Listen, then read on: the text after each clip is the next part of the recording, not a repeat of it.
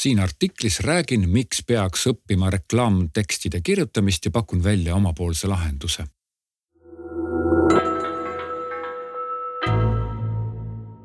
enam ei piisa lihtsalt kaunist modellist ja kombekalt vormistatud välimeediast. maailm on täis klišeedest pungil reklaame. Nad töötavad enamasti tiheda positsioneeringuga. paiguta neid võimalikult rohkem, et kõigile sööbiks pilt mällu kui ma esimest välimeediapinda ei näinud, siis näen ehk järgmist. ülejärgmise silmamisel jõuab ka teksti lugeda, sealt edasi ülejärgmise puhul tekib arusaam. tegelikult suudab ka üks välimeediapind sõnumi kohale toimetada. sama modell, sama disain, ainult erinev sõnum mõtle, kui palju raha saaks sedasi kokku hoida, kui saja pinna asemel paigutame linnaruumi viis välimeedia plakatit selge rahaline kokkuhoid ja tuntav kasum sagenenud ostudelt. kui palju võiks tuua veel see, kui meeldejääva sõnumiga välimeedia eksponeerimisele kulutada rohkem raha? siin saame rääkida juba investeeringust, sest müügitulu ei ole kaudselt mõistetav, vaid otseselt tuntav. nõuanne, püüa alati saavutada silmatorkavat reklaami. tekst mõjub praegu on aasta kaks tuhat kakskümmend ja Eesti reklaamimaailm on jõudnud tehniliselt kõrgele tasemele. kenad modellid, stiilsed kujundused ja osavalt planeeritud kampaaniad. ainuke asi, mida ei saa saavutada lihtsalt tehniliste oskuste ja kogemuste baasil, on mõttetöö. kõik käib mallide baasil ja iga järgmine reklaam laenab midagi sadadelt eelmistelt reklaamidelt rahvas on harjunud nägema viisakaid kujundusi ja lugema harjumuspäraseid tekste. kõige suurema revolutsiooni on reklaaminduses läbi teinud statistika ja tulemuste analüüs. selles vallas jätkub areng endiselt ja häid tehnilisi lahendusi tekib juurde.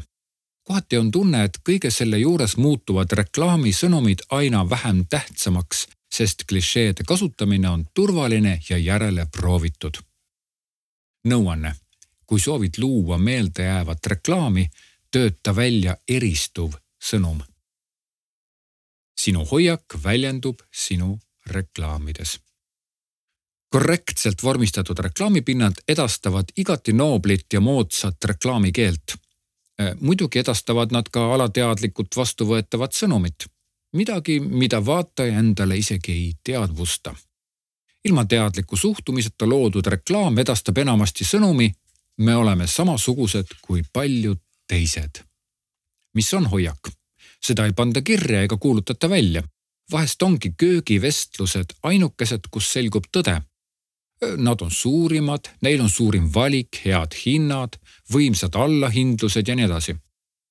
reklaamides edastatud hoiak on sinu sihtgrupi peades olev kuvand inimeste mõttemaailma mõjutamiseks ei piisa lihtsalt viisakast välisilmest või parimast hinnast. samamoodi ei saa ükski kirjanik kuulsaks ainult sellepärast, et ta tundis kõiki grammatikareegleid. ja siit nõuanne. veendu, et sinu reklaamid sisaldaks ettevõtte hoiakut ja kommunikeeriksid seda teadlikult. tugeva sõnumiga reklaam töötab mitmel tasandil oled ehk isegi osalenud mõnel brändiuuringul, kus näidatakse mitut logo ja küsitakse, millist sa varem näinud oled ilmselt teadsid sa seda logo, mille tooteid oled tarbinud või kellega on olnud varasem kontakt. kõik brändid tahavad alati, et valitakse logode reast nende oma. sümpaatia ühe või teise ettevõttega koosneb mitmest komponendist ja see ongi kuvand. ja siit nõuanne. enne reklaami avalikustamist veendu, et ärataksid oma sihtgrupi tähelepanu ja jääksid meelde. parim hind on täna sinul, homme temal aga hoiak on sinule ainuomane. kuidas luua reklaamide abiga kuvandit? üks neist on reklaami üldmulje ja teine on sõnumi meeldejäävus. üldjuhul jäävad meelde mitte klišeed, vaid eristuvad sõnumid sinu töö on teadlikult edastada ettevõtte kuvandit järgides strateegilisi eesmärke. ma ei usu, et ühelgi ettevõttel oleks strateegilise eesmärgina mainitud ellujäämine või kellegiga sarnanemine kõik soovivad ikka tõusu ja kasvu omakorda on sisse programmeeritud ka inimkonna genoomi.